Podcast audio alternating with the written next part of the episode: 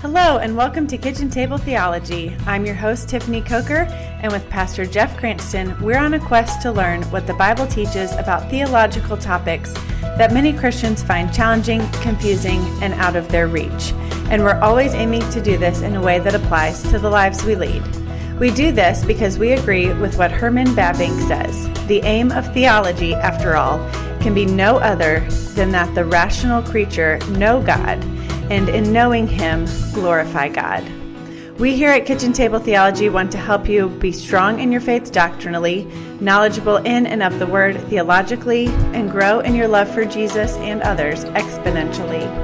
Before we dive into today's podcast episode, we want to thank you, our listeners, for leaving us ratings and reviews. We are so grateful for each one because we know that's what helps us get the word out to more and more people about kitchen table theology. We love reading your reviews and we're so encouraged by your comments. In this episode, Pastor Jeff and Erin Pickering will finish answering questions regarding the end times. Erin has been on staff here at LCC for over eight years and is currently our Adult Ministries Director. She has a Bachelor of Arts degree in Communications and Political Science from Georgetown College, as well as a Master of Arts in Worship and Master of Divinity from Liberty Theological Seminary. Thanks so much for joining us at the table. Let's get started. For those who are already dead in Christ right now, this is a question about present day. Where do they dwell? Because we also, people understand the first, second, or third heaven. So I think it's good for us to define it first, but then are they in heaven? Are they in Hades? Will their soul have ascended, not ascend till the rapture or the second coming? So it's, people are asking this question. It's kind of it's multifaceted, but it's like, where are they? And then when do they come? Which I think we've pointed to, but let's provide some clarity on that.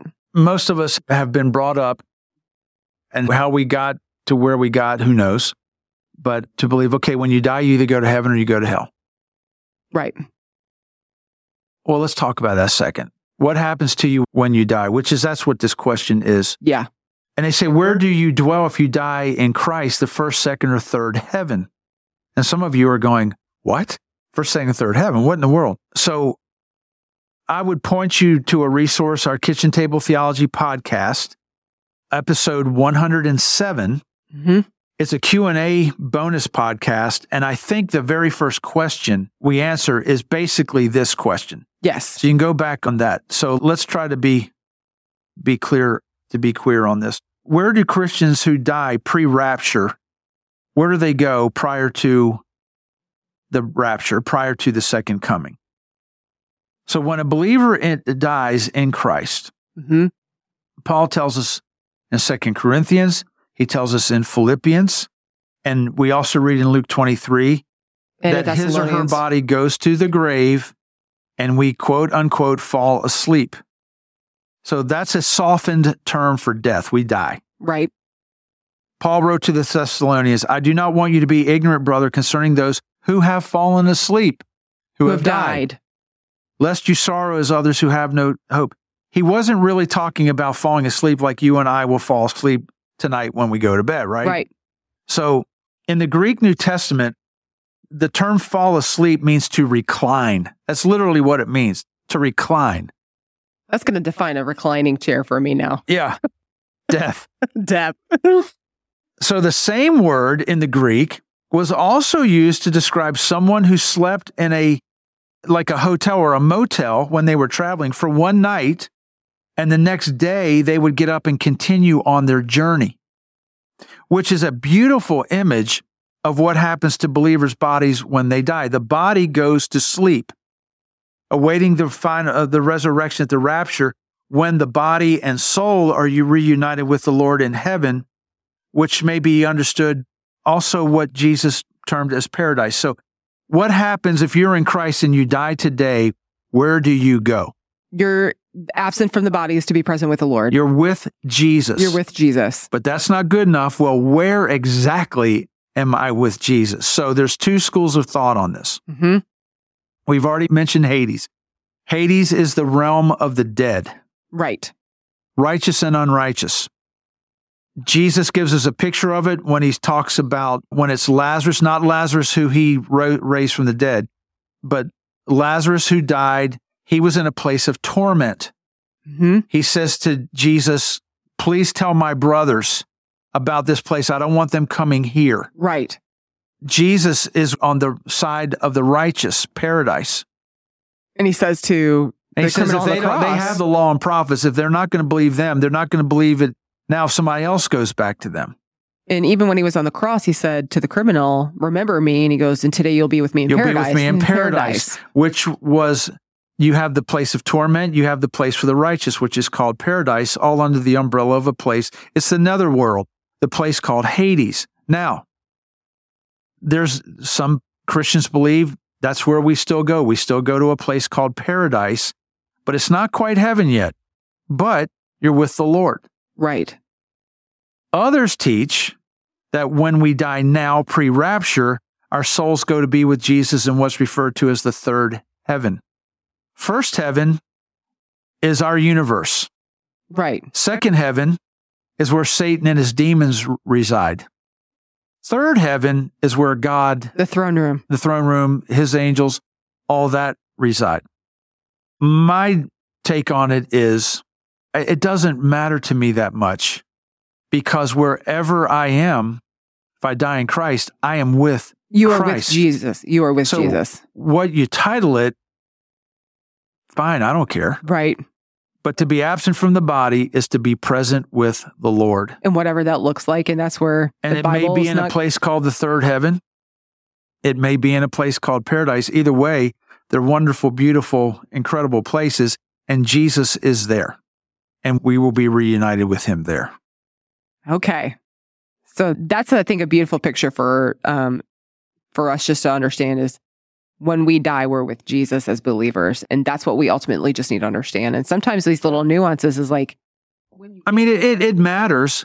But what ultimately matters when you die in Christ, you i- i- in that nanosecond, your soul leaves your body. You are in the presence of Jesus. whatever we understand that whatever, to be. yeah, whatever that is. Yeah. and we don't have full we certainly don't have full knowledge of that sitting here today but you know that greek word don't forget that recline and that overnight traveler who resides for one night goes to sleep and gets up to resume the journey that's a beautiful picture It is. It really is. so we fall asleep and then one day at the resurrection we'll get back up again that body will become a glorified body and our souls and our body reunites and we'll be in the millennium in that glorified body which is the same body Jesus had I can't wait to have that glorified post body. reg- I think we all there'll be no need for dieting nor Right. pills nor sorry doctors Or but no personal doctors trainers. no none of that Okay, so here is a fun question, but this also goes to an interesting part about will our loved pets be raptured and go with us to heaven?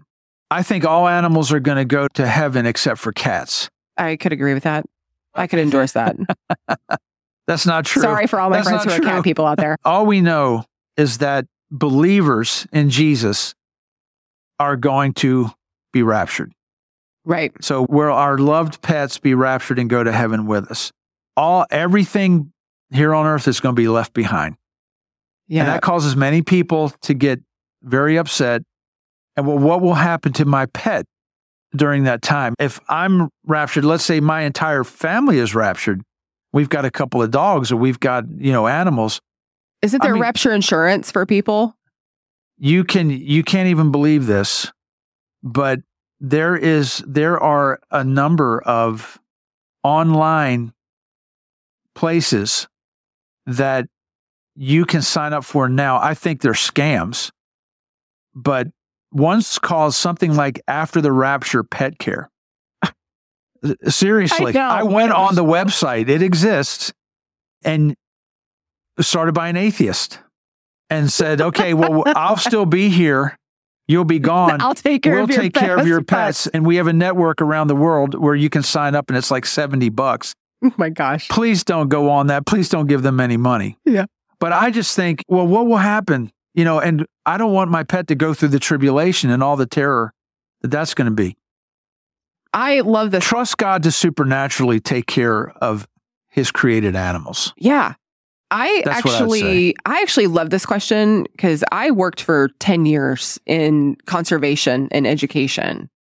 And the thing that I always go back to when somebody asks me about pets and zoo animals, about their souls, I think we have to be, we have to be very careful because in creation, it was very clear that there was a hierarchy in it. There still is, yeah. when because God said, "Let there be light," and there was light, and then God spoke the birds to the in the air, and the birds appeared, and there was fish in the sea, and God everything that God created, He spoke into existence.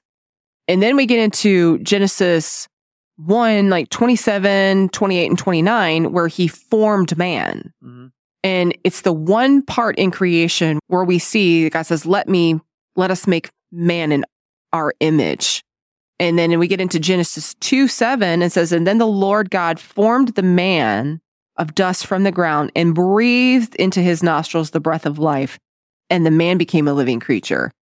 And in creation, that is the only time where we see the big difference where God spoke it into existence and then God formed it into existence. And then it says that we were made actually to rule over the animals. Yep. And that we were to subdue it and that we were to be caretakers of it. And certainly people go, well, don't you think that when you go to the zoo, that if you look into the eyes of an elephant, like they, they have memory and emotion? Well, of course they do. They ha- there's a consciousness to them. They have feelings, but the thing is that they don't have free will. Like they're animal instincts. Redemption and the rapture is about redemption. And It is Chri- a- yeah, Christ never died for anything other than human beings. In John 3:16 it says, "Whosoever believes in me, not whatsoever." And so I think we we think about souls and spirits and sometimes what culture has taught us is the spirit and the soul is the same thing because they use it interchangeably. And the soul the rapture is about our soul of redemption because we accepted the free gift of grace. Animals don't accept it. They actually long to be reunited with their creator because that's what scripture teaches us. And so I loved this question as much as we were like, well, do pets go to heaven and you can get pet insurance for after the rapture? It's like, okay, let's just go back to, let's talk about the fact that God made man and he spoke animals into existence and there is a difference. Yeah, And that's a really good point. And I think we should trust God to take care of all the animals We should. when the owners, the keepers, I mean, think of the farmers that are raptured and they have 800 head of cattle. And their Well, horses and all of that. all, yeah. all of that. I mean, it, this has a lot of far reaching side effects. But also remember, there will be animals during the millennium. right. I mean, the tribulation is only seven years long. Right. So when we come it's not back, eternity.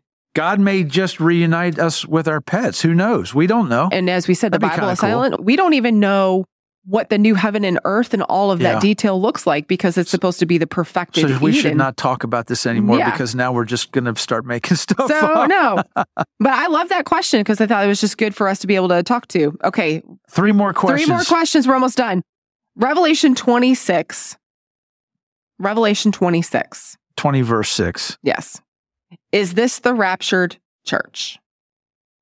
Okay, Revelation 20 verse 6 says, Blessed and holy is the one who has a part in the first resurrection. Over these, the second death has no power, but they will be priests of God and of Christ and will reign with him for a thousand years.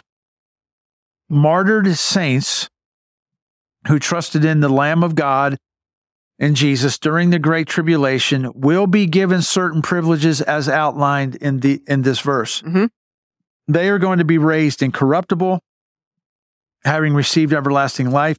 They will serve in the temple of God. We're told martyred saints, they will serve in the temple of God for a thousand years as priests of God and of Christ. Is it the raptured saints? No. Is it the tribulation saints? Yes.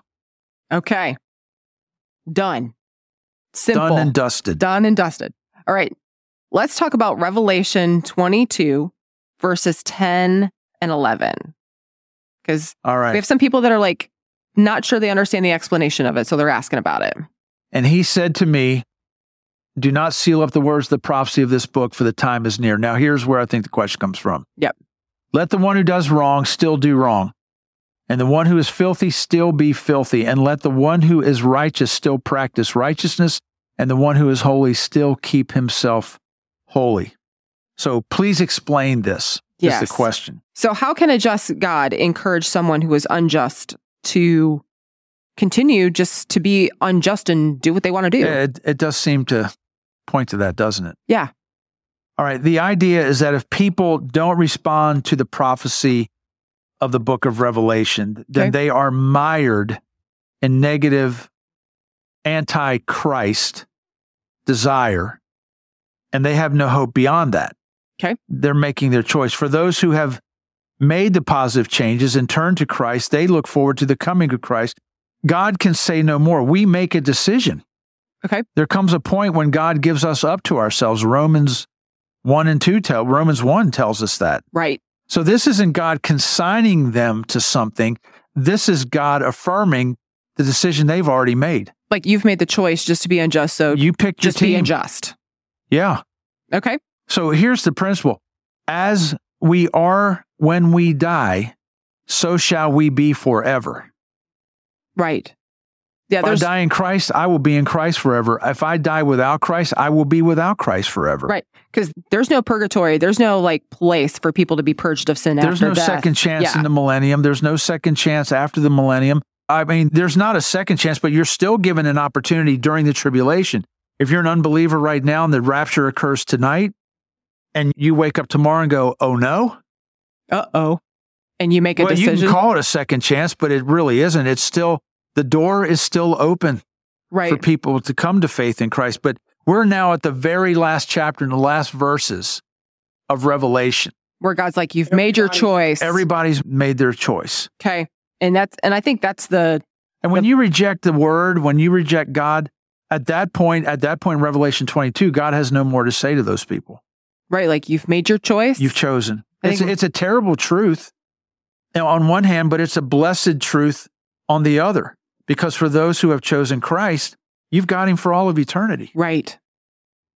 Okay. Final question. We've made it to the end. No pun intended. No way anybody's still listening. That's okay. but this is good.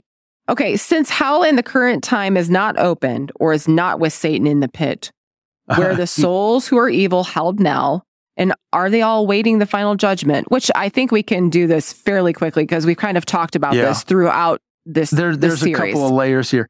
Since hell is currently not open, okay, let's restate that. It it, it doesn't have a closed or a sign or an yeah, opening open, soon. open vacancy. Yeah. Coming soon. Hell, no, not- it's not like that. I think the question is the souls who die without Christ, where are they now? Are they all waiting the final judgment after the second coming? Yes. Yes, they are waiting the final judgment. Yeah. So But where we- are they right we, now? We use the word hell in our minds as a place of torment for unbelievers. The final place for unbelievers is the lake of fire, and that's talked about in Revelation 20. But they will not be consigned to the lake of hell by God until his final act of judgment, known as the great white throne judgment of Revelation 20. And that is a place then, the lake of fire, of bodily spiritual torment. So, right now, where does the soul of an unbeliever go when they die? Well, the spirits of unbelievers go to Hades. We've talked about that.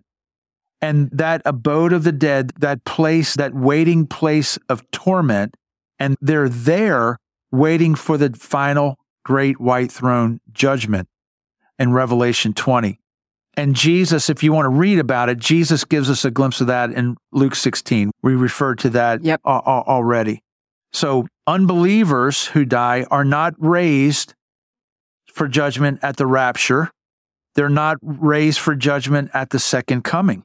Right. They're at the very end Mm-hmm. when we finally, as we talked about earlier in this episode, of saying Satan has to be locked up, right? We asked that question why does Satan have to be locked up? And then he's finally dealt with. And then there's that done, done, done moment. This is that done, done, done moment when they're finally cast Right. into that lake of fire. So right now, their bodies are in the grave. Their souls remain imprisoned in Hades, which is a euphemism for hell. Right. until the conclusion of the millennial reign of Christ, that thousand year reign. Okay. Then comes the great white throne judgment. Will Christians be there? No. Right. That's only for unbelievers. And Jesus is the judge of that sitting upon the throne. So the bodies of all unbelievers will be, at that point, will be resurrected from their graves to stand at this judgment. Simultaneously, their souls, long entrapped, as it were, in Hades, they will be reunited. They will come forth for judgment. But again, only those who die, only those without Christ are going to Mhm. be at that judgment. So many will claim, hey, I did way more good things than bad things, but this is when the books open. And Jesus shows them Their That name's not in the Lamb their Book of name's Life. not in the Lamb's book of life. And then they are consigned along with Satan to the lake of fire forever and ever and ever. and that is the end. That is the end. And Pun so that's the end for us as well. And I would just want to let everybody know for further questions, you can always ask Erin or myself, of course. And, but we find Dr. David Jeremiah out at Shadow Mountain Community Church in California has written a lot on this. A lot on this is online from him. Yep. So you can pretty much just Google a question and write David Jeremiah in there and it'll come up. Also, a great website for all kinds of relating to the Bible is a website called gotquestions.org. All one word, gotquestions.org. It has a search engine there and you can ask it questions about anything, not just the end times. Really helpful. And there's church answers. It's just always good for people to have those digital resources because we did this study and we did this bonus Q&A and thank you Jeff for being able to sit down with us and go through these questions because we wanted to be have people something to give them as a resource that they find whether you're in your small group whether you're just studying it on your own of saying well how do I study this more and I love that you gave those different resources because that's what we ultimately want to do Yeah. is help, just help people grow in their faith And we did like 10, you mentioned it at the top of this when we began this, the Kitchen Table Theology podcast. We did 10 or 12 podcasts you did on a lot of this and some other things. And Yes. so you can always go back there and uh, just go to open up the episode, look at the show notes because it starts at show notes- 89 yeah, starts podcast number 89, episode 89 Mhm. And the show notes tell you exactly what we talk about in that episode and what time we talk about. So you can fast forward and just go to one particular part Yep. if you want to.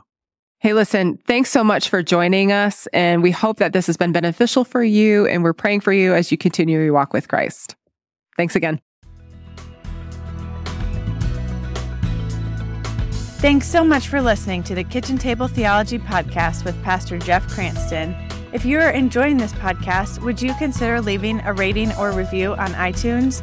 We deeply appreciate your help in getting the word out. Be sure to subscribe on iTunes, Google Play, Spotify, or in your favorite podcasting app to continue this journey with us as we learn about and apply God's Word to our lives. Don't forget to check out today's episode notes and more at jeffcranston.com. You can also email us anytime at pastorjeff at lowcountrycc.org. If you would like to watch Jeff and Erin's full conversation answering all of the questions regarding the end times, there is a link in the show notes today. If you still have questions regarding the end times, we encourage you to go back and check out the Eschatology series, which was episodes 87 through 99. As always, thanks are due to our friends at Low Country Community Church here in Bluffton, South Carolina, for making this podcast possible. We're also very grateful for our partnership with Columbia International University. For 100 years, CIU has educated people from a biblical worldview to impact the nations with the message of Christ. They offer undergraduate, graduate, and seminary programs on campus and via convenient online programs designed for working adults. You can check it all out at ciu.edu. We invite you to join us next week on Kitchen Table Theology as Pastor Jeff resumes the Bible Overview series with the book of Mark. So until next time, always remember that the real power of theology is not only knowing it, but applying it. Thanks for joining us at the table.